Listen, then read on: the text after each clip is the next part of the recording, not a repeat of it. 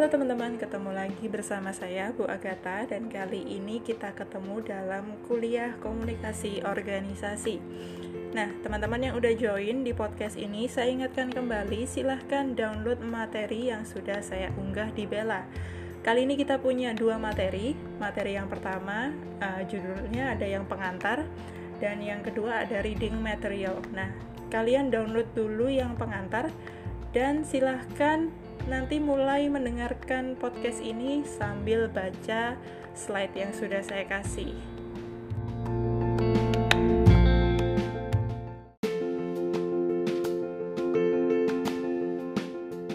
Nah, teman-teman yang udah selesai download materi yang pengantar, silahkan dibuka dan kita geser ke slide yang kedua atau halaman yang kedua. Saya mau jelaskan sedikit tentang uh, format perkuliahan ini. Nah teman-teman sebenarnya tuh saya nggak nggak sendirian ya di kelas komunikasi organisasi ini. Saya bersama Bu Maria. Nah kebetulan Bu Maria nanti hadirnya setelah UTS. Nah saya yang sebelum UTS atau dalam kata uh, dengan pengertian lain, kalian akan ketemu saya di pertemuan 1 sampai 7 UTS nanti juga bareng saya. Nah, kalian akan pindah ke kelasnya Bu Maria, enggak sih, enggak pindah banget. Cuma uh, berganti dosen ya, teman-teman, berganti dosen bersama Bu Maria nanti di pertemuan 8 sampai 14. Nah, mungkin nanti akan ada perbedaan format perkuliahan ya. Uh, saya juga belum follow up. Nanti silahkan mankelnya boleh follow up ke Bu Maria setelah UTS kalau bersama saya sebelum UTS ini kalian akan menghadapi ya format yang kurang lebihnya sama seperti di kuliah komunikasi massa dan juga psikologi komunikasi yaitu kita pakai uh, metode podcast ini ya teman-teman. Podcast uh, dan uh, nanti juga ada materi bacaan. Uh, kemudian ada forum seperti biasa. Kalian ada tugas juga um, tugas atau kuis ya teman-teman Oke, itu yang sedikit bisa saya sampaikan uh, untuk format perkuliahan. Untuk kontrak perkuliahan, silahkan digeser ke slide yang ketiga.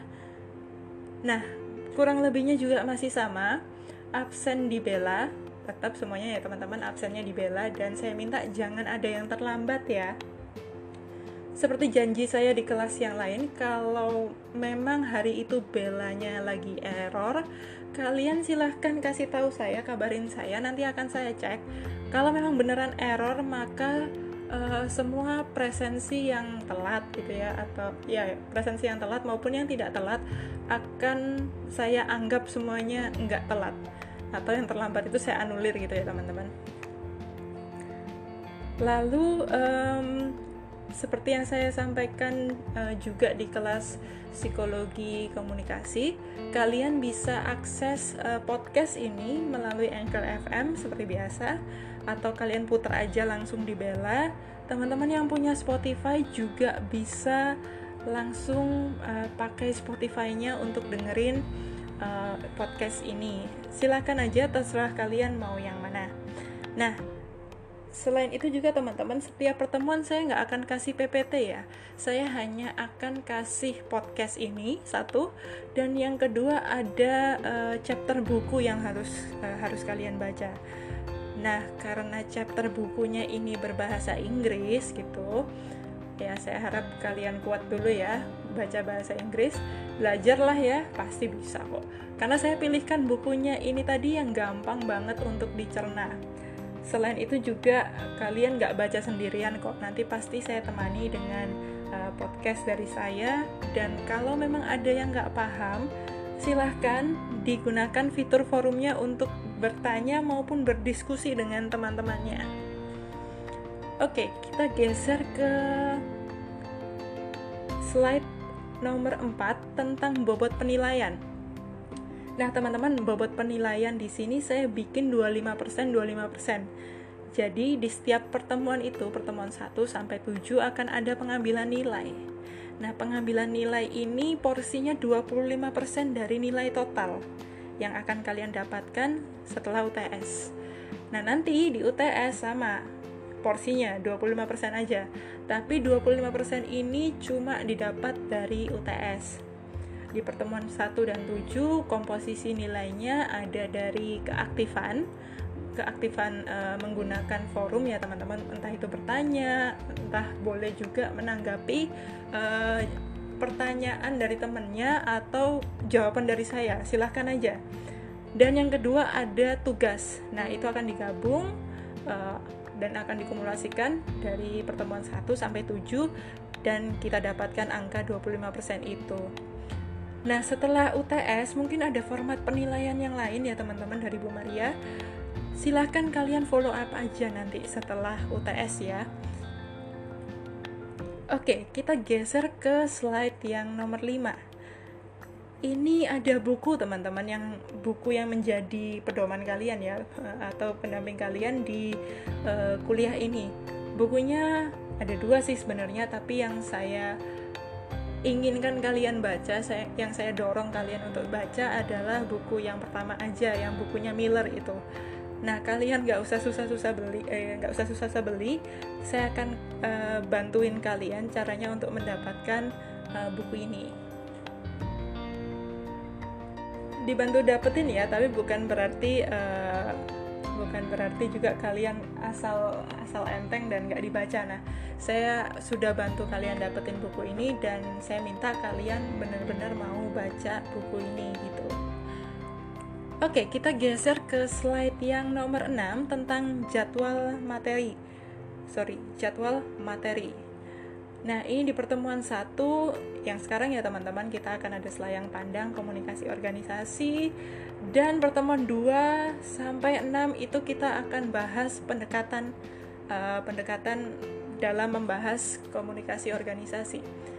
Nanti di pertemuan 7 akan ada recap materi atau res, uh, resume ya teman-teman, review materi selama setengah semester.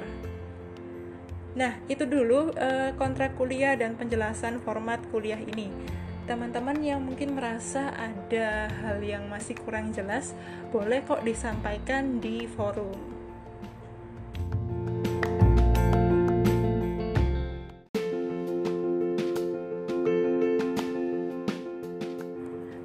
Nah, teman-teman selesai dengan uh, penjelasan tentang kontrak perkuliahan, RPS, dan juga um, tentang jadwal materi kita ya teman-teman. Nah, sekarang saya pengen cerita sedikit tentang aktivitas kita nanti selama tujuh pertemuan ini.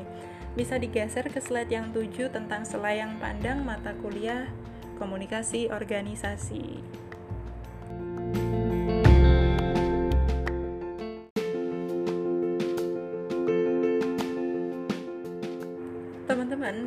Hidup kita itu sebenarnya tidak pernah terlepas dari organisasi. Kita selalu menjadi bagian dari sebuah organisasi. Saya ada empat gambar di slide yang ke-8 itu. Saya kasih gambarnya Ruben Onsu ya teman-teman. Nah, Anggaplah Ruben Onsu ini sebagai seorang individu ya. Dia punya identitas namanya Ruben Onsu, dia adalah seorang pebisnis, dia adalah seorang entertainer gitu ya. Tapi ada identitas lain yang juga dia bawa ke mana-mana, yaitu dia sebagai anggota keluarga Onsu. Atau kalau di TV itu sebutannya di Onsu ya, saya lupa. Nah, dia membawa ke mana-mana identitas itu. Sama seperti kalian, Meskipun kalian punya nama, tapi identitas tentang keluarga kalian itu nggak akan pergi ke mana-mana. Identitas keluarga kalian, atau bisa saya sebut organisasi yang paling kecil ini ya teman-teman, akan selalu lekat di diri kalian. Mungkin kalian mikir, ah kayaknya enggak deh, saya nggak begitu dikenal dari uh, berdasarkan identitas keluarga saya.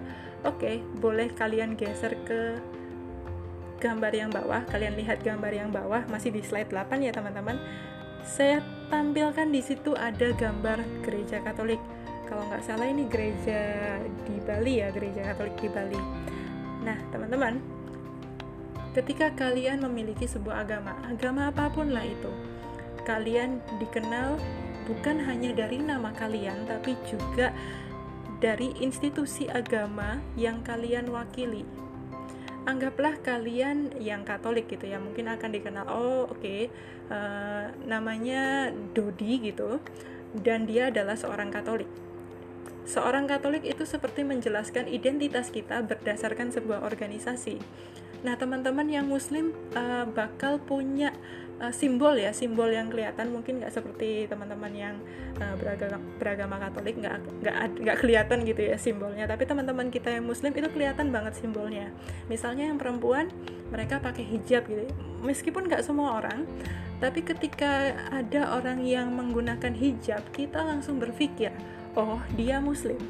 Kita langsung berpikir dulu organisasi organisasinya atau institusi lembaga yang dia wakili namanya mungkin ikut uh, dipikir belakang ya tapi ketika kita lihat seseorang oh dia pakai sarung dia pakai peci dan dia berjalan ke masjid oh dia pasti bagian dari sebuah lembaga yang kita kenal sebagai institusi agama Islam. Seperti itu Nah kalian mungkin mikir ah, kayaknya saya nggak nggak begitu punya simbol ya simbol yang menempel ke tubuh saya. Lantas bagaimana orang-orang itu bisa mengidentifikasi saya sebagai uh, sebuah bagian dari organisasi? Kalian coba lihat gambar yang di pojok kanan bawah. Semoga kalian masih ingat ya dengan ruangan ini. Ini ruangan lab PR. Saya anggap uh, saya mohon jangan lupa dulu ya teman-teman. Nah Teman-teman, kalian yang di sini sebagai bagian dari mahasiswa Fakultas Ilmu Komunikasi, saya yakin ke mana pun kalian pergi, kalian akan membawa identitas ini, meskipun kalian lagi nggak bawa KTM. Misalnya aja nih ya, kalian uh, lagi motoran tuh, lagi motoran di, uh, di jalan, kemudian nggak sengaja melanggar uh, lampu merah gitu. Ketika lampu merah, kalian malah jalan, eh akhirnya kena tilang Nah, ya apes aja sih dan kemudian dihentikan oleh polisi. Uh, ditanyain pasti selain namanya siapa, kalau kelihatan masih usia anak-anak sekolah atau uh, masih usia anak mahasiswa pasti ditanyain kuliahnya di mana, sekolahnya di mana. Dengan begitu kalian akan sebut, "Oh, saya kuliah di Fakultas Ilmu Komunikasi." Amit-amit ya jangan malu-maluin ya teman-teman. Kalau lagi motoran uh, perhatikan uh, peraturan lalu lintas. Karena ke mana pun kalian pergi kalian akan bawa institusi ini di belakang kalian di pundak kalian. Oke kita geser ke gambarnya Pak Jokowi. Kalian mungkin berpikir kayaknya uh, kalau ke mana-mana saya dikenal sebagai anak Vkom kayaknya enggak deh. Oke ke mana pun kita berada teman-teman kita akan selalu dikenal dengan orang Indonesia. Terlepas nama kita siapa terlepas agama kita apa terlepas kita sekolah di mana tapi ketika kita keluar dari Indonesia jalan-jalan gitu misalnya. Ya semoga ya setelah pandemi ini kalian bisa jalan-jalan. Misalkan kalian jalan-jalan ke Korea Selatan gitu. Otomatis kan uh, penampilan kalian secara fisik mungkin akan berbeda sendiri ya fitur-fitur wajahnya uh, dengan orang-orang Korea. Nah, mereka mungkin akan bertanya-tanya uh, dari mana kamu berasal gitu. Nah, pasti yang kalian sebut pertama kali itu bukan daerah tempat tinggal kalian. Misalnya ketika kalian di Korea gitu ya, Korea Selatan dan uh, kemudian uh, ada yang nanyain uh, turis dari mana? Kan kalian nggak mungkin ngomong turis dari sidoarjo gitu nggak mungkin ngomong seperti itu. Kalian pasti ngomong saya turis dari Indonesia. Nah ke mana pun kalian pergi kalian akan bawa uh, identitas organisasi kalian ini di pundak kalian. Mungkin kalian bingung kok bisa ya Indonesia itu sebagai organisasi? Nah ini sudah saya contohkan teman-teman. Uh, organisasi mulai dari yang terkecil keluarga ada lagi yang agak besar? Institusi agama agak besar lagi uh, mungkin sama besarnya ya uh, institusi sekolah. Dan yang paling gede saat ini di bawah kita uh, di mana kita bernaung ya teman-teman ada institusi yang kita sebut dengan negara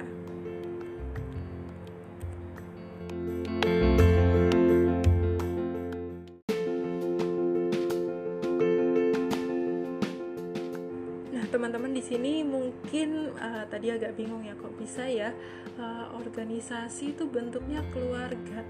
Kemudian di sisi lain bisa bentuknya negara. Di sisi lain bentuknya bisa jadi sekolah. Bisa jadi juga uh, institusi agama. Nah, sekarang kita coba geser ke slide yang nomor 9 ya teman-teman. Saya ada tiga gambar di sini. Gambar yang pertama gambar mesin, yang kedua gambar uh, apa namanya seperti hierarki ya teman-teman, gambar hierarki, dan yang ketiga gambar sel. Nah, menurut kalian mana gambar yang lebih mewakili atau yang gambar yang dapat mewakili kata organisasi? Silahkan dipilih apakah itu gambar nomor satu, gambar nomor dua, atau gambar nomor tiga. Simpan dulu pilihannya teman-teman. Habis ini akan saya bahas. Nah, saya yakin kalian sudah punya jawaban masing-masing ya teman-teman. Disimpan dulu. Oke, kita geser ke slide yang nomor 10. Kalian mungkin agak kenal ya dengan eh, bentuk-bentuk uh, meja yang seperti ini.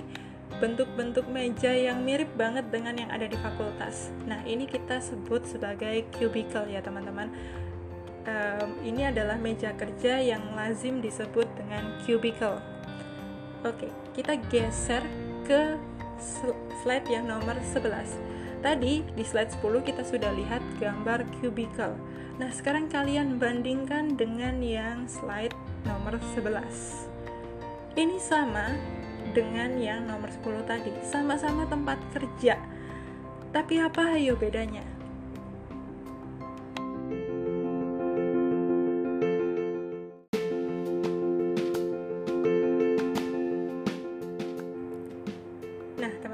Silahkan geser dulu ke slide yang nomor 12 apa yang kalian lihat tadi di slide yang nomor 10 dan nomor 11 itu merupakan gambaran betapa organisasi dulu dengan yang sekarang itu sudah berubah.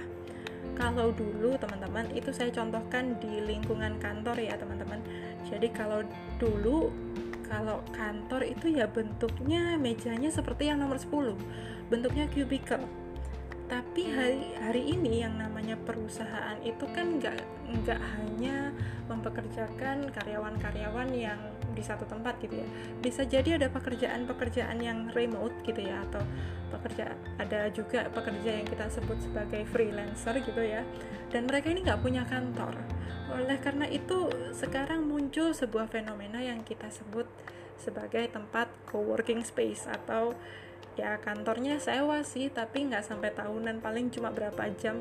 Bentuknya mirip banget seperti kafe tapi kita harus bayar uh, untuk bisa masuk ke tempat itu. Nah teman-teman bentuk organisasi yang secara fisik ini uh, maksud saya manifestasi sebuah organisasi dalam konteks kantor ya teman-teman. Itu kan sudah berubah.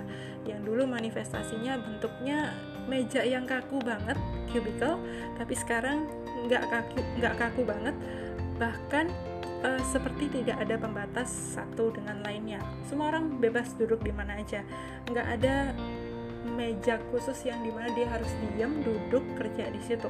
Nah ini bisa terjadi teman-teman hari ini. Karena organisasi itu mendapat pengaruh yang namanya globalisasi teman-teman Nah, globalisasi itu teman-teman mengubah organisasi menjadi flat sehingga nggak ada lagi tuh hierarki yang kaku. Begitu juga teman-teman, kalau organisasinya flat atau nggak ada hierarki, nggak ada nggak ada level ya teman-teman, berarti komunikasi antar anggota organisasi itu juga berubah. Gambar nomor 10 tadi di slide nomor 10 itu contoh bahwa organisasi itu masih kuat sekali hierarkinya. Buktinya ya, kalian kalau lihat denahnya itu denah kantor-kantor yang masih seperti ini, tempat uh, tempat karyawan itu akan terpisah. Terpisah banget dari tempatnya bos. Tempatnya bos itu akan jadi ruangan yang tertutup gitu ya. Sedangkan tempatnya karyawan itu ya hanya dibatasi sekat-sekat seperti itu aja. Nah sekat ini tadi teman-teman menjaga agar informasi itu nggak bocor. Tujuannya sih seperti itu ya menjaga agar agar informasi itu nggak bocor. Jadi antara um, ketika sorry maksudnya ketika atasan ingin ngomong ke bawahan itu akan ada rutenya sendiri top down. Nah ketika uh, yang namanya uh, pegawai atau pegawai yang paling rendah sendiri ya teman-teman yang ada di bawah sendiri dia mau ngomong ke atasan itu juga ada rutanya ada caranya ada birokrasinya. Nah bandingkan dengan kantor-kantor seperti yang di layout atau di gambar nomor 11 nggak ada sekatnya. Informasi itu bisa ke mana-mana teman-teman pikirannya seperti itu. Karena nggak ada sekat jadi uh, birokrasinya mungkin hampir nggak ada. Sangat cair. Yang namanya bawahan yang bawah banget ya benar-benar anak anak-anak uh, kacung kampret gitu ya sebutannya itu bisa langsung ngomong kalau ada apa-apa langsung ke bosnya boleh. Nggak ada masalah. Karena tidak ada hierarki yang kaku di situ. Kelihatan banget teman-teman kalau di kantor itu manifest manifest dari uh, bagaimana organisasi itu berjalan adalah dari furniturnya teman-teman. Ini satu kunci ya teman-teman. Mungkin kalau kalian nanti ketika uh, sudah selesai kuliah dan berpikir untuk kerja mungkin bisa mulai ditafsir ya diintip-intip dulu. Nanti tempat kerjanya bentuknya seperti nomor 10 atau nomor 11 nomor 10 atau nomor 11 ini sebenarnya tidak ada uh, saya, kalau saya menurut saya teman-teman tidak ada baik eh, nggak uh, ada semuanya punya baik dan buruknya. Uh, tergantung bagaimana organisasi itu melihat uh, orga, uh, melihat diri mereka sendiri bagaimana cara mereka menafsir mereka sendiri. Yang ingin saya tekankan di slide nomor 12 ini adalah karena globalisasi organisasi yang bentuknya seperti nomor uh, nomor 10 itu bisa berubah jadi seperti nomor 11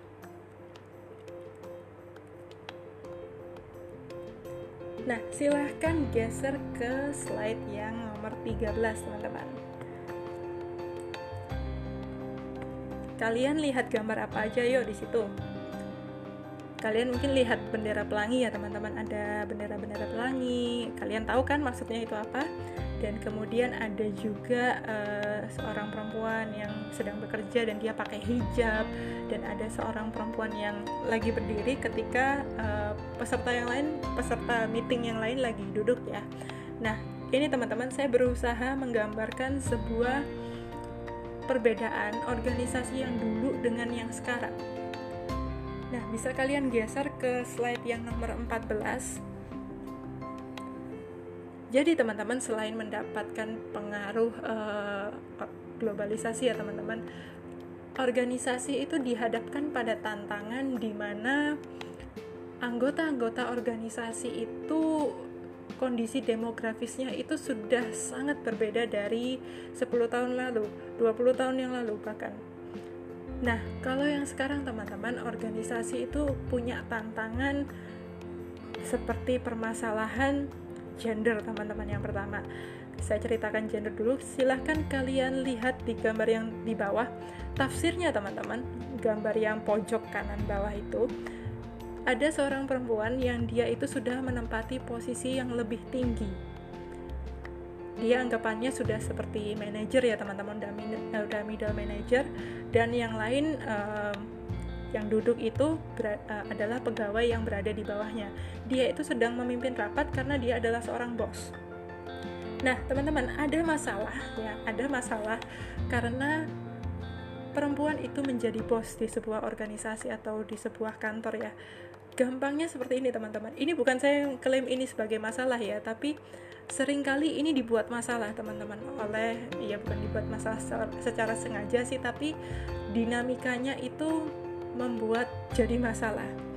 Nah, gampangnya itu kan kalau perempuan kita-kita yang perempuan ini ya, hari gini mungkin masih ada yang dibebani permasalahan ya nanti kamu akan hamil, kamu akan menikah, kamu akan hamil dan kamu setelah hamil pasti akan lebih mau ngurus rumah tangga daripada mengurus kerjaan di kantor.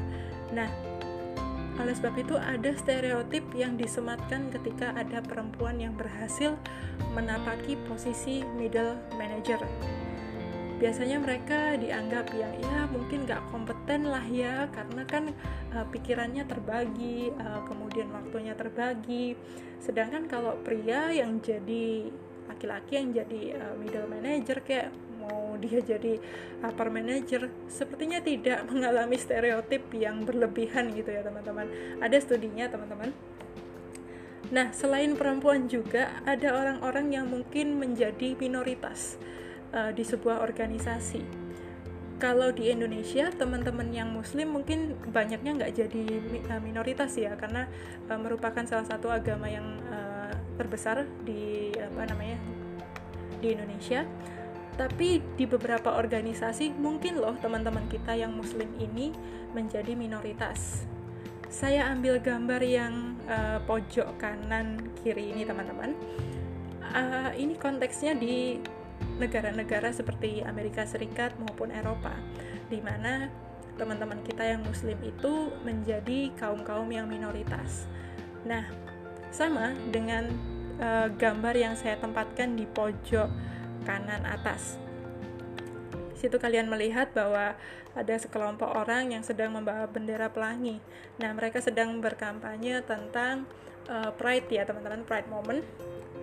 Uh, kalian mungkin akan banyak mendengarnya, uh, teman-teman kita yang berada dalam uh,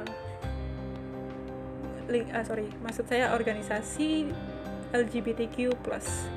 Nah, teman-teman di dalam organisasi sebenarnya ini sangat dekat dengan uh, kita bahwa ada kelompok-kelompok yang minoritas seperti ini.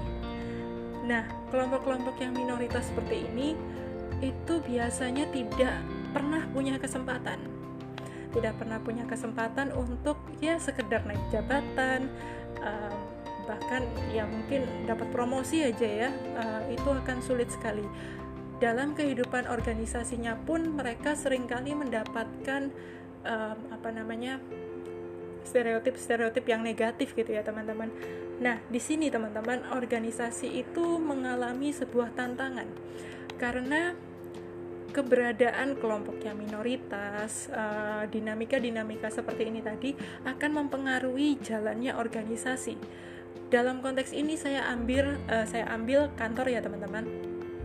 Anggaplah ada ada apa namanya ada clash gitu ya atau ada uh, perdebatan antara mereka yang di golongan uh, minoritas dengan di, di golongan mayoritas.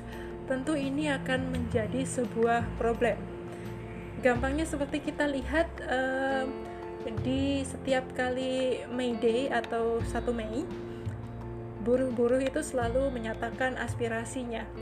Nah, bisa dibilang buruh-buruh ini adalah kelompok yang tidak berdaya ya teman-teman dibandingkan dengan uh, kelompok yang lain di sebuah pabrik dan ketimpangan kuasa ini ke teman-teman uh, adanya perbedaan kesempatan ini juga mendorong sebuah uh, mendorong munculnya sebuah problem. Seperti itu. Selain uh, itu juga ada tantangan tentang organisasi-organisasi yang uh, anggotanya itu sangat beragam uh, dari berbagai uh, budaya, dari berbagai suku, dari berbagai ras. Nah, tentu juga mereka orang-orang yang berasal dari tempat yang berbeda ini pasti membawa value-nya sendiri atau nilai-nilainya sendiri, bawa budayanya sendiri, bawa kebiasaannya sendiri. Dengan demikian, ketika mereka dikumpulkan jadi satu sebagai anggota organisasi, bisa jadi dinamikanya bagus, tapi bisa jadi juga menimbulkan problem ya teman-teman.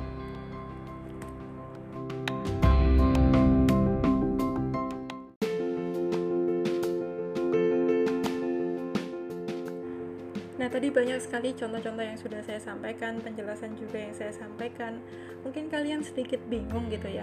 Kira-kira kalau kita ngomongin organisasi itu harus mulai dari mana sih? Apakah kita harus melihat tentang keluarga dulu, tentang uh, kelompok kecil dulu, uh, atau kelompok kelompok-kelompok seperti uh, tempat sorry institusi agama atau seperti sebuah sekolah, kantor atau negara justru. Nah, kita geser ke slide yang nomor 15 teman-teman. Kalian mungkin masih mengingat tentang model komunikasi. Salah satunya SMCR ya teman-teman, SM uh, stimulus, message, uh, channel dan response. Kalian jangan berpikir dari sini. Ketika kita ngomong komunikasi organisasi, itu pikirkan bahwa ini lebih dari sekedar konteks komunikasi. Ini lebih dari sekedar kita menghitung berapa jumlah orang yang berpartisipasi dalam kegiatan komunikasi atau aktivitas komunikasi. Kita buang jauh-jauh pikiran itu karena teman-teman komunikasi organisasi itu adalah sebuah kajian yang sangat kompleks. Kalau bisa saya bilang, um, organisasi sendiri itu teman-teman yang belajar bukan cuma kita, bukan cuma anak-anak komunikasi, tapi ada juga studi-studi yang khusus tentang bahas organisasi dan di situ pinjem ilmunya banyak sekali, mulai dari psikologi dan uh, bisa jadi juga ekonomi teman-teman. Nah, kalau kita di sini mikirnya kan hanya kontekstual nih soal komunikasi organisasi. Kita mau belajar organisasi tapi kita cuma mau uh, ngomongin atau mau fokus belajar tentang komunikasinya. Nah, kita harus buang jauh-jauh teman-teman pemikiran bahwa komunikasi itu sekedar aktivitas menyampaikan pesan dari komunikan ke komunikator. Kita buang jauh-jauh karena yang namanya komunikasi dalam konteks organisasi itu sangat kompleks. Kompleksnya seperti apa? Bisa kalian cek di halaman 16 ada banyak sekali cara untuk mempelajari komunikasi organisasi. Nah, yang saya pilihin buat kalian itu kita belajar tentang komunikasi organisasi menggunakan pendekatan. Nah, nanti selama uh, tujuh kali pertemuannya ini teman-teman, kita akan bahas lima pendekatan. Nah, pendekatan yang pertama kita akan bahas tentang pendekatan klasik yaitu kita akan banyak ngomong soal birokrasi. Gimana yang namanya uh, organisasi organisasi itu ya sama dengan birokrasi. Kalau nggak ada birokrasi di sebuah organisasi itu kita nggak bisa sebut or, or, organisasi ya teman-teman. Itu adalah pandangan uh, dari pendekatan klasik. Orang-orang yang mikir kalau organisasi itu uh, birokrasi banget ada teman-teman. Dan itu contohnya ada di sekitar kita. Nggak usah susah-susah ya teman-teman ketika kalian uh, apa namanya mau bikin SIM gitu ya SIM uh, surat izin mengemudi. Kalian akan menjumpai sebuah organisasi yang mana itu sangat kental sekali dengan urusan birokrasi. Karena ketika kita mau bikin SIM itu kan harus foto dulu, harus tes dulu, harus cek apa namanya, cek kesehatan, ada juga tes psikologi, tes psikologinya. Nah, kalau kita nggak punya dokumen-dokumen itu sebagai bagian dari syarat syarat birokrasi, maka kita maka kita nggak akan bisa dapat SIM. Nah, itu salah satu contohnya bagaimana sebuah organisasi itu dipelajari dari pendekatan klasik. Pendekatan yang kedua, teman-teman, adalah pendekatan sumber daya manusia dan relasi manusia. Ini mungkin kalian sering dengar, uh, biasanya deket banget ya dengan kehidupan generasi milenial dan yang lebih muda bahwa yang namanya organisasi itu adalah tentang orang-orang di dalamnya. Udah nggak lagi ngomongin uh, tentang birokrasi udah nggak lagi ngomongin tentang surat menyurat udah udah nggak lagi ngomongin soal uh, apa namanya hierarki siapa yang bos tapi dan siapa yang pegawai siapa yang kacung siapa yang jadi bos gitu ya. Nggak nggak nggak ngomongin soal itu tapi lebih ngomongin bagaimana yang namanya anggota organisasi itu menjadi sebuah aset gitu ya.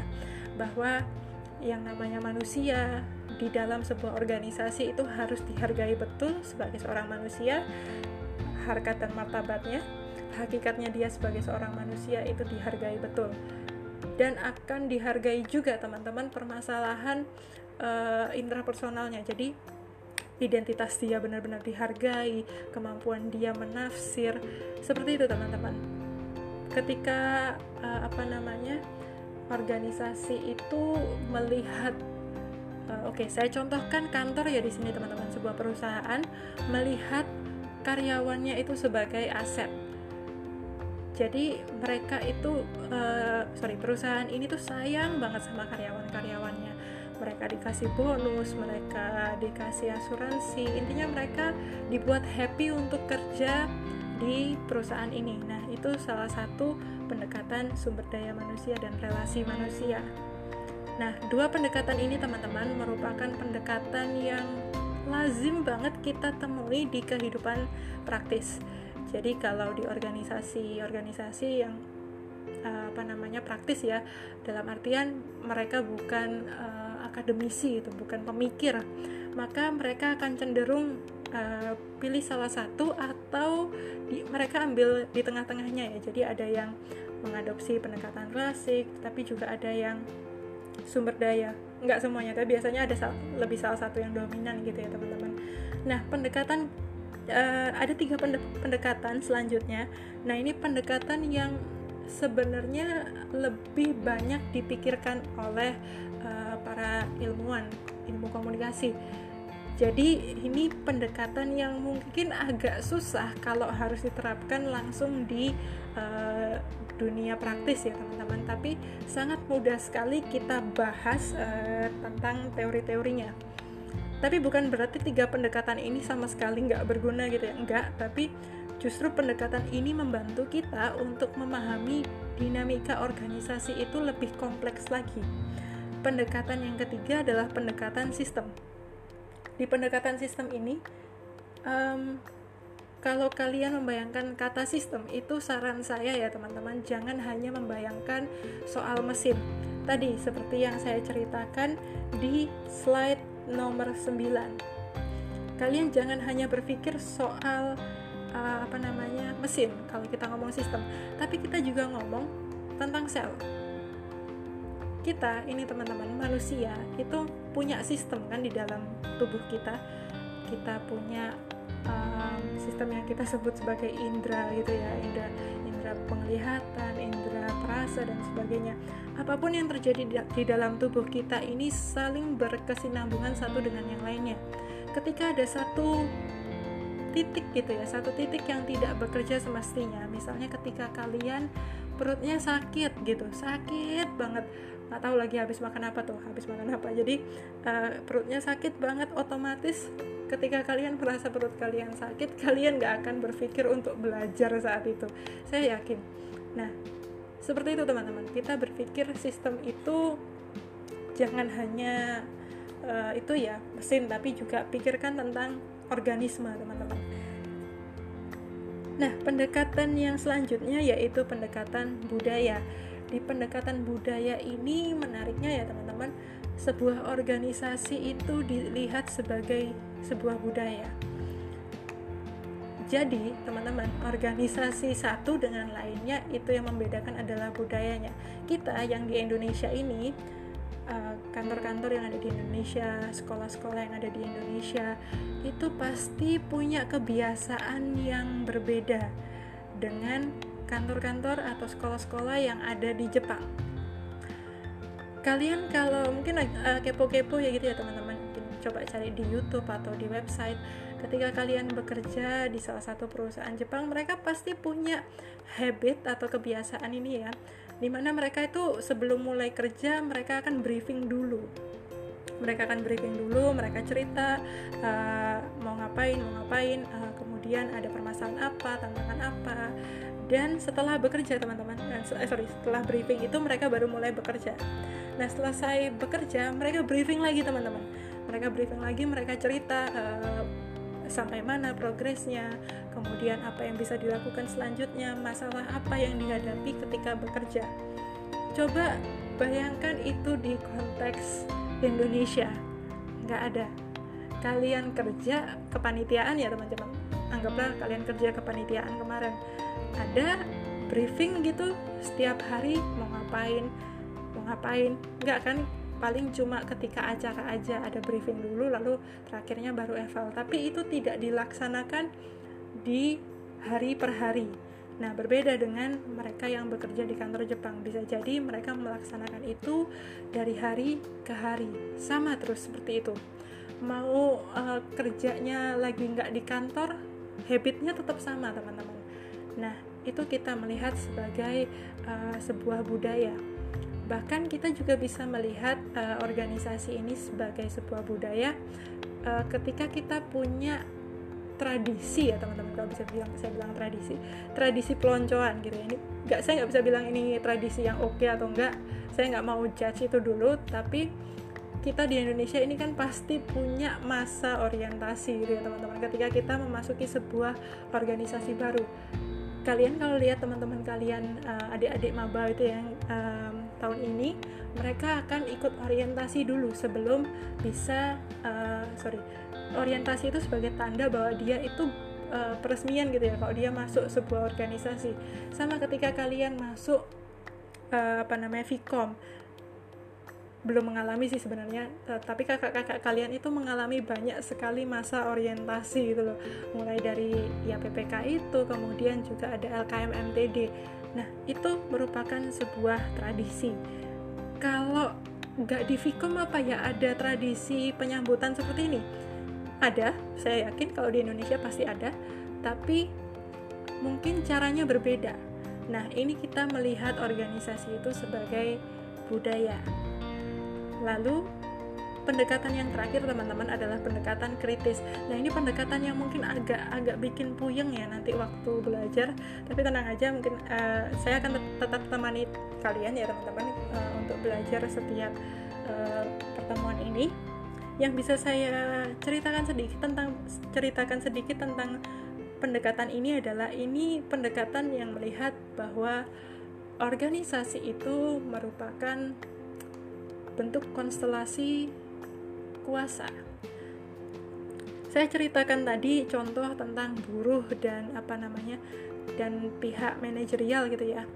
Buruh ini teman-teman dianggap sebagai dalam pendekatan kritis ya, dianggap sebagai pihak yang tidak punya power atau tidak punya kekuatan.